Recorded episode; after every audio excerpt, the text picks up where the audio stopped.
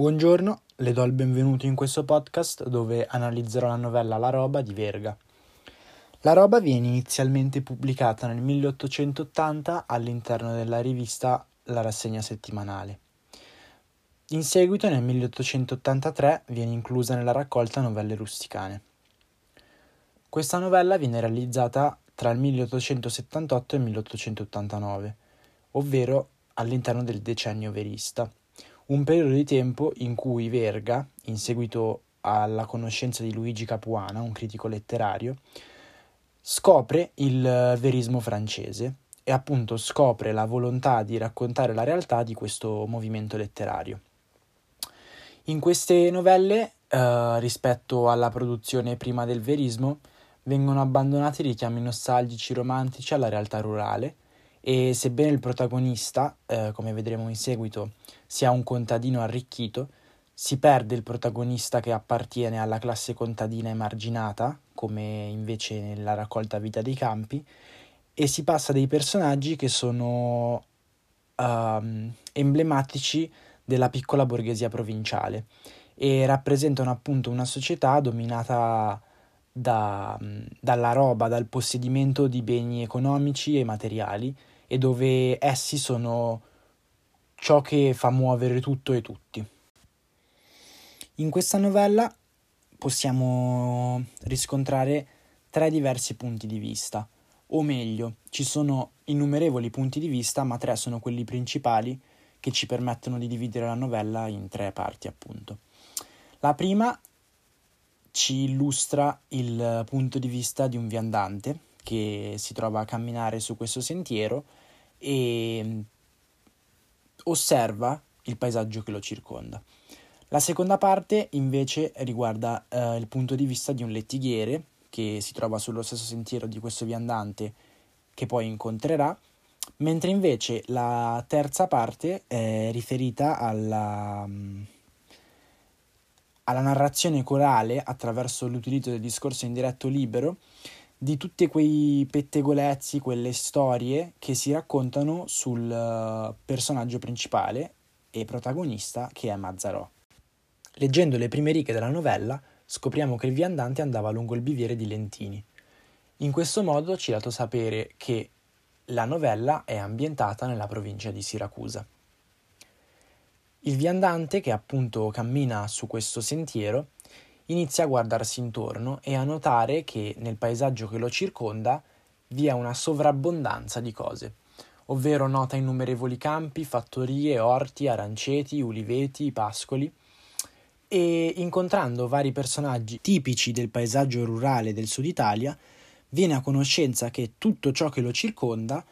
è posseduto da una sola persona, ovvero da Mazzarò. In questo momento il viandante né il lettore sanno chi sia questo Mazzarò, perché utilizzando una tecnica tipicamente verista, Verga introduce il personaggio in media stress, ovvero senza dare nessun tipo di informazione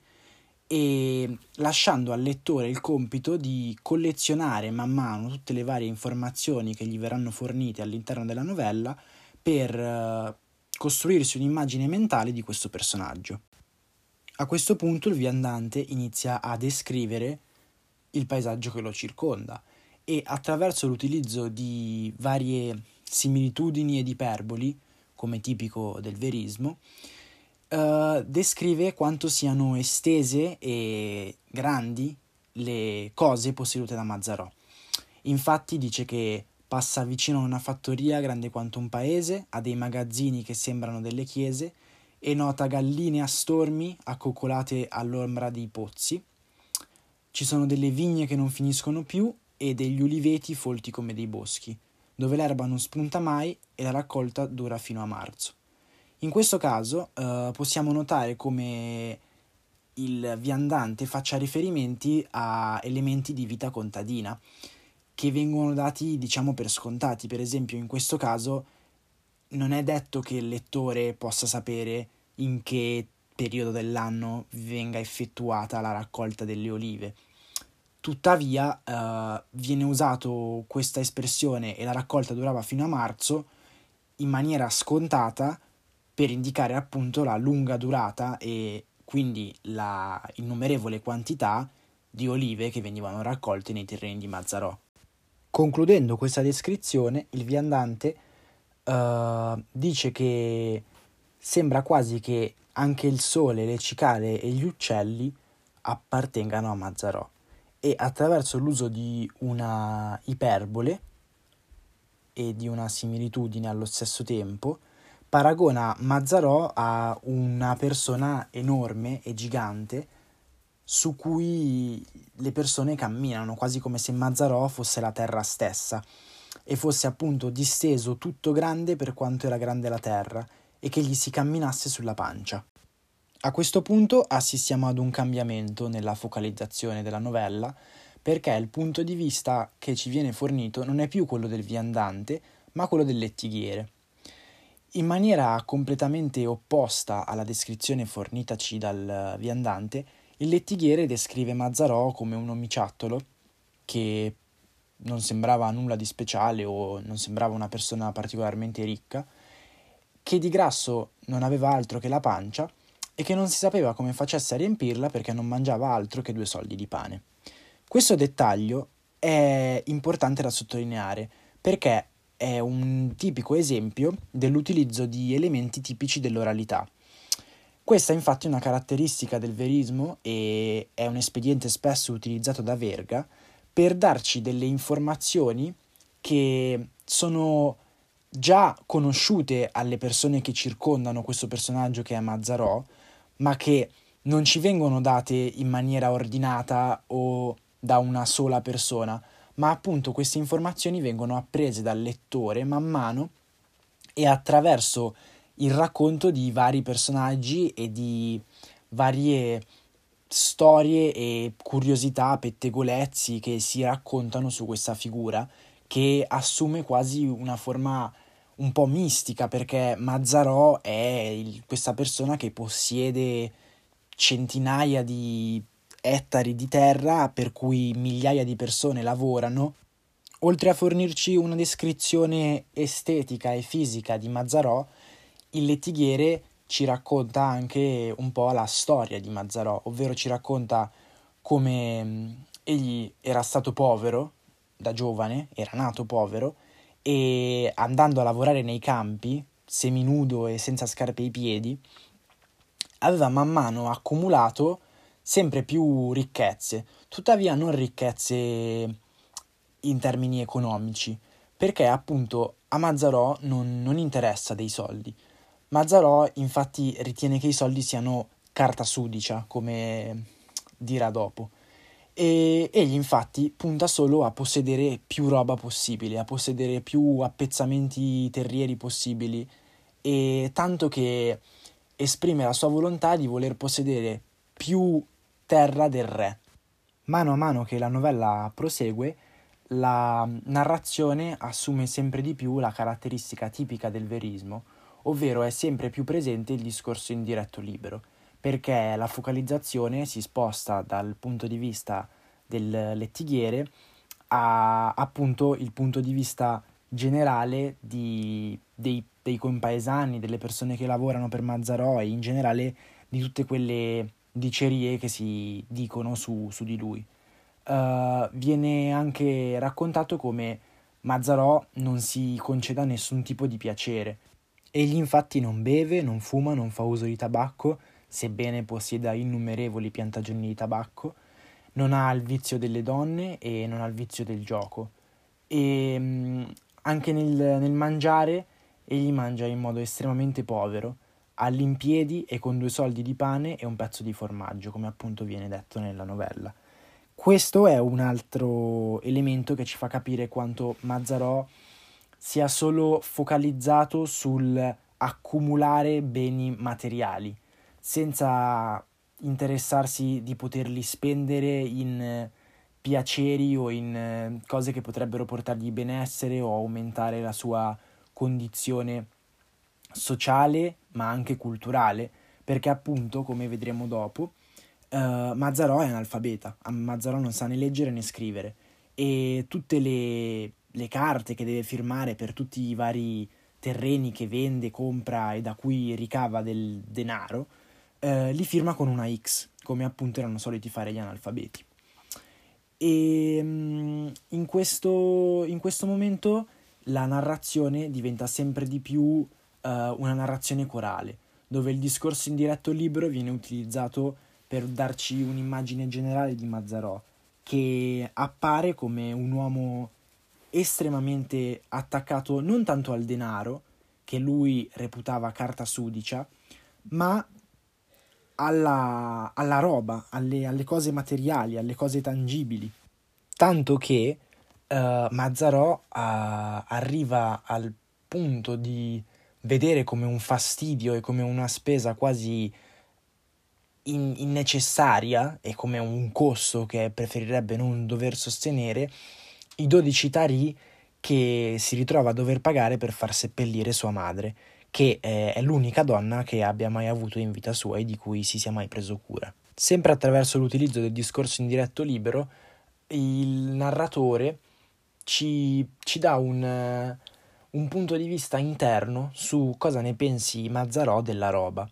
E il pensiero di Mazzarò sulla roba è in, principalmente che lui, da giovane e prima di diventare ricco, aveva provato sulla sua pelle cosa vuol dire guadagnarsi i soldi per mangiare, per doversi mantenere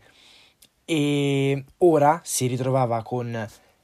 tutta la terra su cui aveva lavorato e anche molta di più in suo possesso. Sempre attraverso una narrazione di tipo corale eh, viene descritta un po' la quotidianità del, del suo immenso possedimento, dove ci sono aratri numerosi come le lunghe file di corvi che arrivano in novembre, dove durante la raccolta del grano i mietitori di Mazzarò sembravano un esercito di soldati. Dopo una lunga serie di aneddoti e episodi legati a, alla mole di persone, di merci e di animali eh, posseduti da Mazzarò, si giunge ad una sorta di conclusione, ovvero che Mazzarò essendosi logorato per tutta la sua vita, avendo passato tutta la sua vita solo ed esclusivamente pensando a come accumulare tutta questa roba, egli sia appunto fatto per la roba e che la roba era fatta per lui, perché appunto la roba sta con chi sa tenersela. A questo punto inizia nella novella la sezione dove a mio parere è più evidente l'elemento del, del turbamento e dello straniamento, perché mh, sempre attraverso una narrazione corale si descrive come Mazzarò fosse venuto in possesso di tutta questa roba, quali fossero le sue tecniche, diciamo. E infatti non era affatto una persona onesta e ricorreva a stratagemmi ed inganni per eh, accaparrarsi territori che non gli volevano essere ceduti dai precedenti proprietari e mh, mm, inoltre descrive come abbia man mano uh, cacciato da tutti i suoi possedimenti il uh, barone per cui lui prima lavorava e che possedeva tutto quello che ora possiede Mazzarò. Avvicinandoci verso la conclusione di questa novella, si fa sempre più evidente una delle tematiche centrali del verismo, ovvero quella appunto del, ehm, del possesso materiale che pone mm, gli uomini tutti contro tutti. E in questo caso Mazzarò è da solo contro tutti e sebben, sebbene si ritrovi alla fine della sua vita con innumerevoli possedimenti materiali, si ritrova completamente solo e l'emblema di questa, di questa condizione di Mazzarò viene illustrata nell'ultimo episodio, in cui risiede forse tutto il senso della novella, perché appunto viene raccontato come quando Mazzarò si rende conto che sta invecchiando, capisce che non avrà nessuno dopo di lui a cui lasciare la, la roba che ha tanto agoniatamente conquistato durante la sua vita e quindi diventa invidioso dei giovani, sebbene siano poveri, perché hanno molto più tempo e anzi vede questa cosa come un'ingiustizia, pensando che sia proprio un'ingiustizia divina il fatto che chi a tempo è proprio colui che non ha niente e invece lui che ha tutto ha finito il tempo, che è l'unica cosa che non si può comprare. E proprio negli, negli ultimi giorni, possiamo immaginare, della vita di Mazzarò, quando gli viene detto che ormai deve smettere di occuparsi della roba per occuparsi della sua anima, egli come impazzito esce nel cortile e inizia ad ammazzare a bastonate i, gli animali da cortile, strillando roba mia, venite con me. E questo sta appunto a sottolineare quanto Mazzarò si ritrovi alla fine della sua vita senza niente di, di umano, senza, senza nessun tipo di ricchezza a livello spirituale e quindi è talmente attaccato ai suoi possedimenti materiali che cerca di portarli con sé anche attraverso la morte. In generale le tematiche più presenti, tipiche del verismo in questa novella, sono di sicuro quella del, um, del progresso, ovvero come il progresso venga visto come un processo sì positivo per la società e per la collettività nel lungo termine, ma per il singolo il progresso non è sinonimo di miglioramento, perché il singolo si ritrova fuori da questo progresso, non si ritrova incluso in questo progresso si ritrova spaesato. E a questo si può legare anche il concetto di determinismo sociale, che Verga spiega utilizzando una, una metafora, ovvero l'ideale dell'ostrica. L'ideale dell'ostrica viene presentato nella novella Fantasticheria, che fa parte della, delle novelle dei campi, in cui viene illustrato come per un'ostrica ci siano probabilità più alte di sopravvivere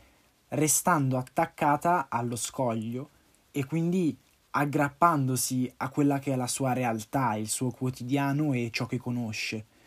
E mm, infatti Verga pensa che nel mondo ci siano due categorie di persone, gli oppressori e gli oppressi, e è nostro compito, sia in quanto oppressori sia in quanto oppressi, di accettare il nostro ruolo sociale. E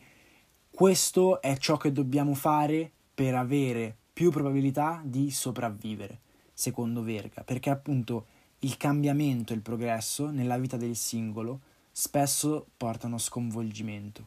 E quindi sono solo i, i più forti a, a, riuscire a sopravvivere questo, questo progresso. E questo è proprio il concetto intrinseco di progresso, perché appunto secondo Verga solo i più forti, quasi come se ci fosse una sorta di selezione naturale, simile all'evoluzione teorizzata da Darwin, ehm,